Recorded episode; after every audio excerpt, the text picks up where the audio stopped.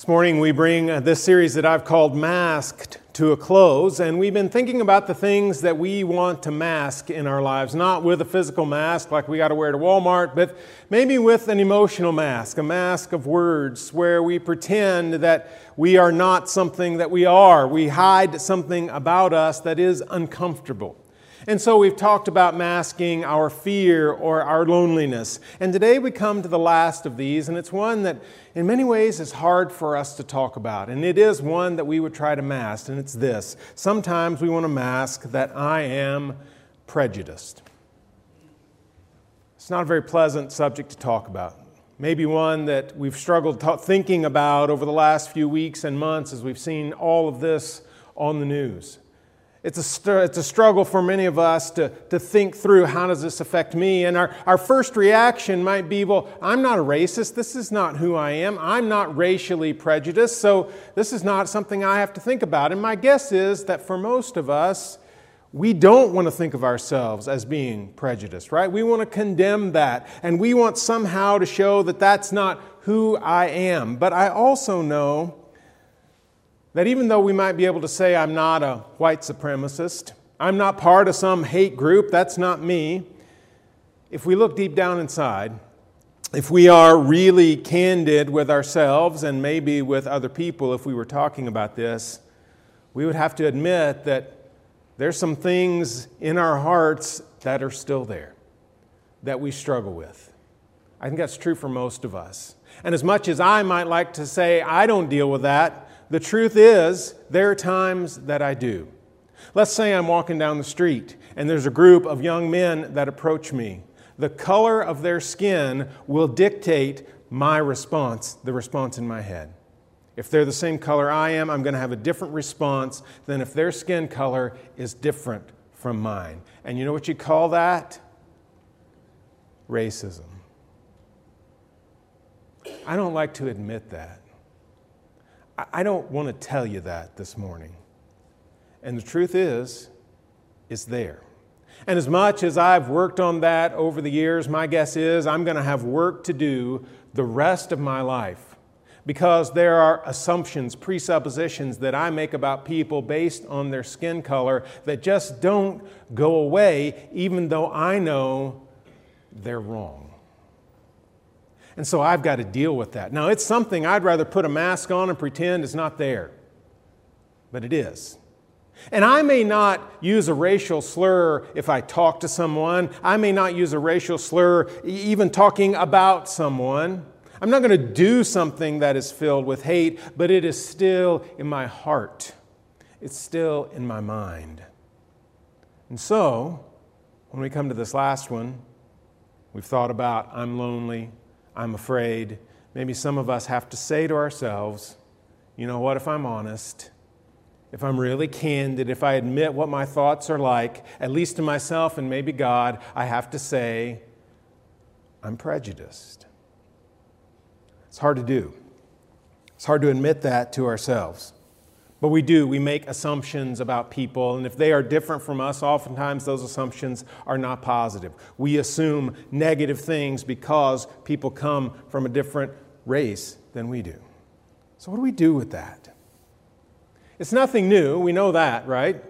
We know that this goes back probably to the beginning of humanity. We know that if we look back in our own history as a nation, it is rampant. We know if you look back to the founding of our nation, it was a big issue for the founders as they dealt with independence, as they wrote the Constitution. Race kept coming up because of slavery.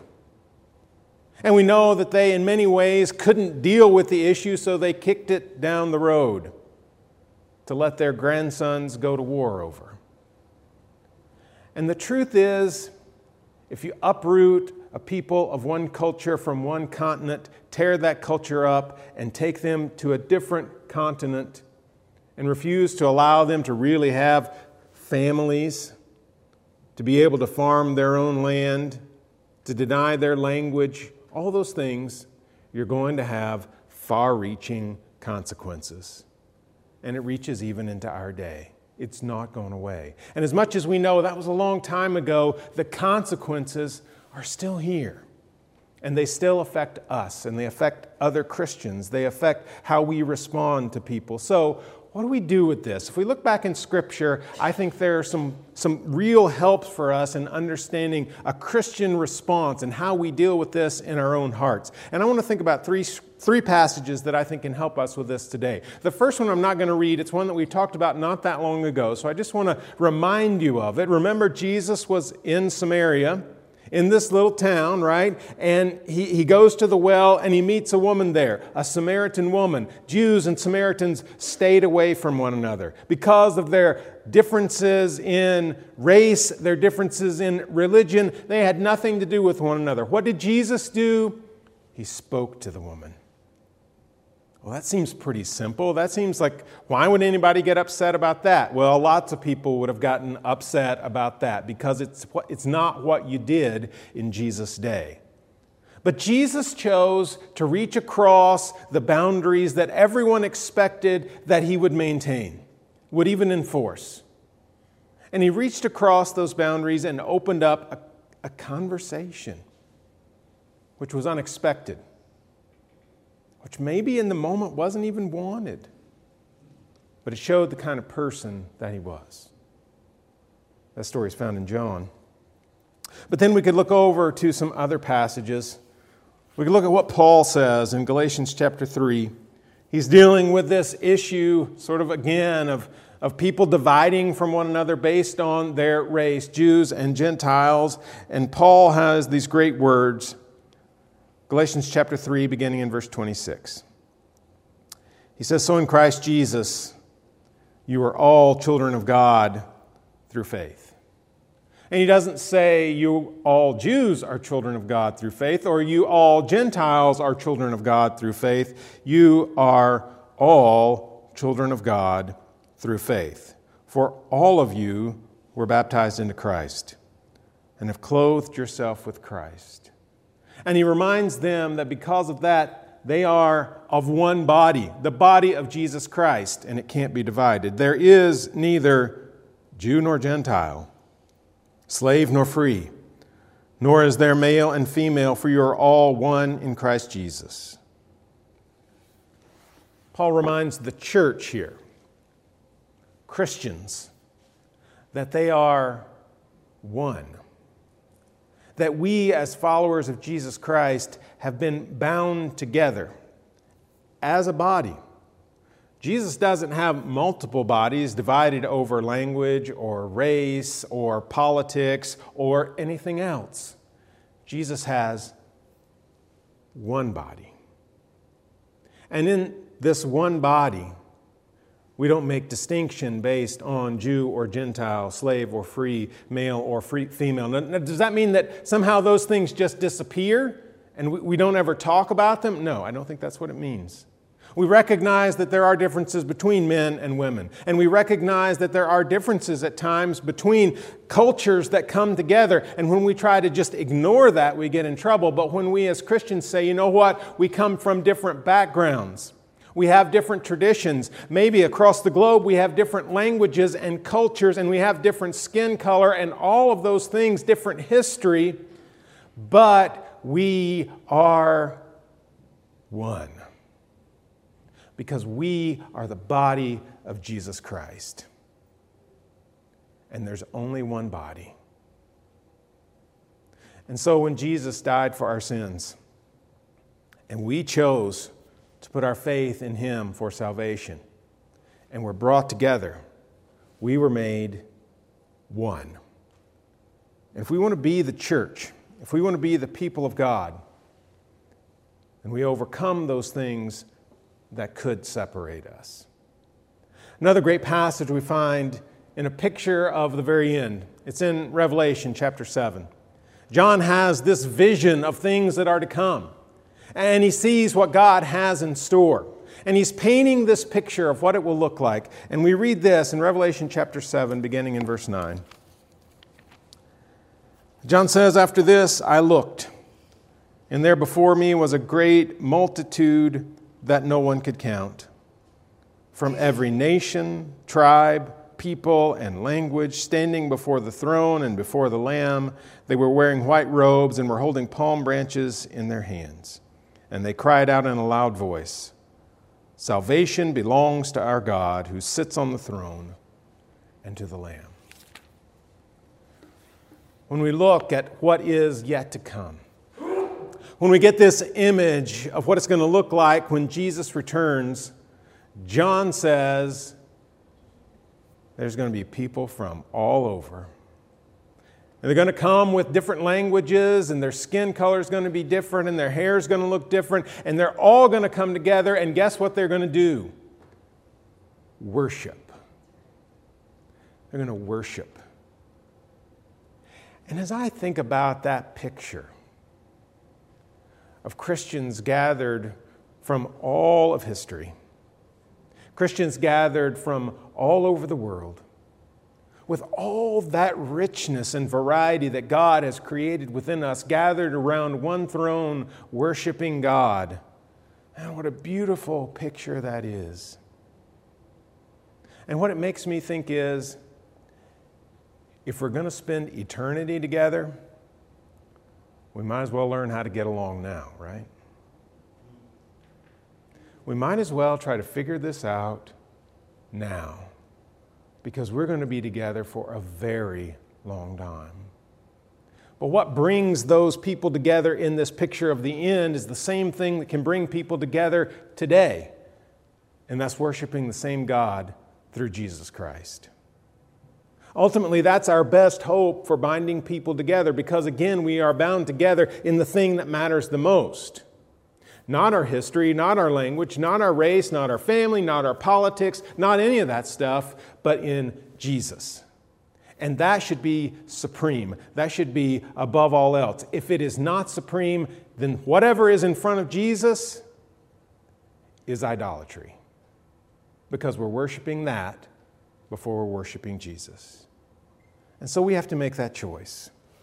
Now, as I think about this, and I, I was thinking through those passages and some others, I thought, okay, how do, how do I put this simply? How do I bring this down to, to, to one simple sentence so we'll know how, how to approach this? And I guess it's not one simple sentence, but it's two really simple sentences.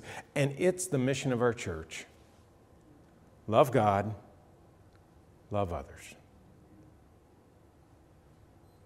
It's just that simple. Now, this is a big problem, a complex problem that involves centuries of history and all kinds of struggle in our nation right now, ripping it apart. But this is where it lands, right? If we can learn to love God and love others, then we as Christians will be the ones leading in this arena. We'll be doing the work that matters the most.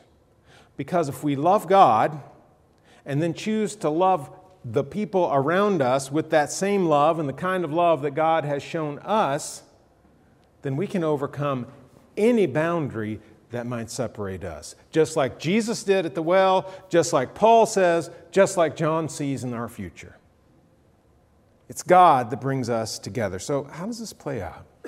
For so many of us, this is an inner game, right? It's how we think that then dictates how we speak and how we act. And so I want to go through th- three things that I think we can do that can help us to overcome what might separate us, to help us to get our thoughts right so our actions will be right. And the first is check your thoughts. Check your thoughts. What, what assumptions are you making?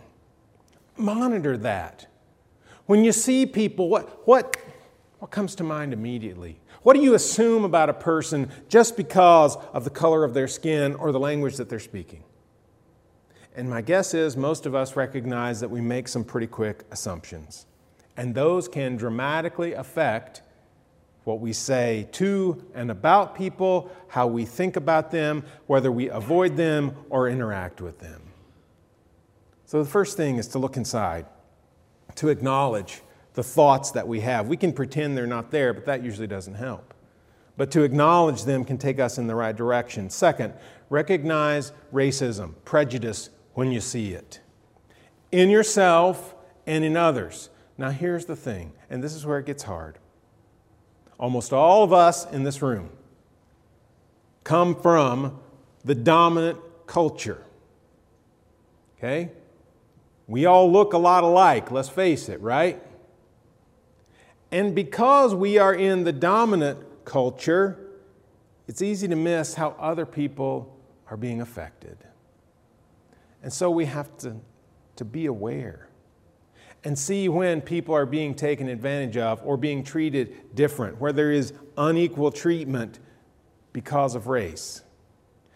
And again, it's easier to just ignore it, isn't it? Just pretend it's not there. I don't want to deal with it. What can I do about it anyway? But if we are people who love Jesus Christ, love God, love others, we have to think what's best for my neighbor? What's best for my neighbor? And how can I help them, even if my neighbor is a long way away? And then, third, think about how we show God's love. To personally overcome racism when it pops up in our own hearts, to acknowledge it, to confess it, and to refuse to allow it to continue. To take care of those that maybe no one else is noticing. To make sure that, at least around us, no one is being treated unfairly or unequally. This is where it gets uncomfortable and hard because we don't want to be noticed, we don't want to call attention to ourselves. And yet, if we're really going to love others, sometimes that's what it means. Loving God, loving others. And God never said this will be easy. And sometimes it's not. Sometimes it's not. It was bold for Jesus to speak to the Samaritan woman.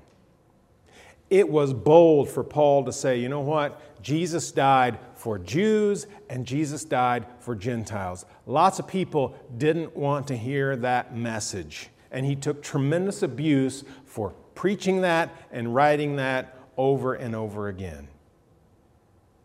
This is uncomfortable stuff, and I know it. But sometimes God forces us to deal with the uncomfortable things because they matter to Him. And to me, that's clear.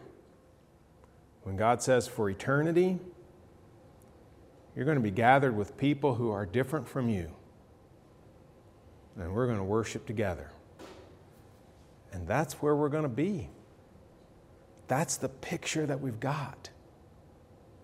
So let's figure it out here. Love God, love others. Let's pray together. God, if we're honest, we'd just soon not talk about this. It's uncomfortable for us. Our culture is torn apart with it right now. We'd rather ignore it. Well, God, help us because of our love for you and our love for the people around us to look in our own hearts and be honest with ourselves, to see the racism that's there. And God, help us when we see it around us to stand with and for those who are being treated poorly because of race or language, skin color, whatever it is. And we pray it in Jesus' name. Amen.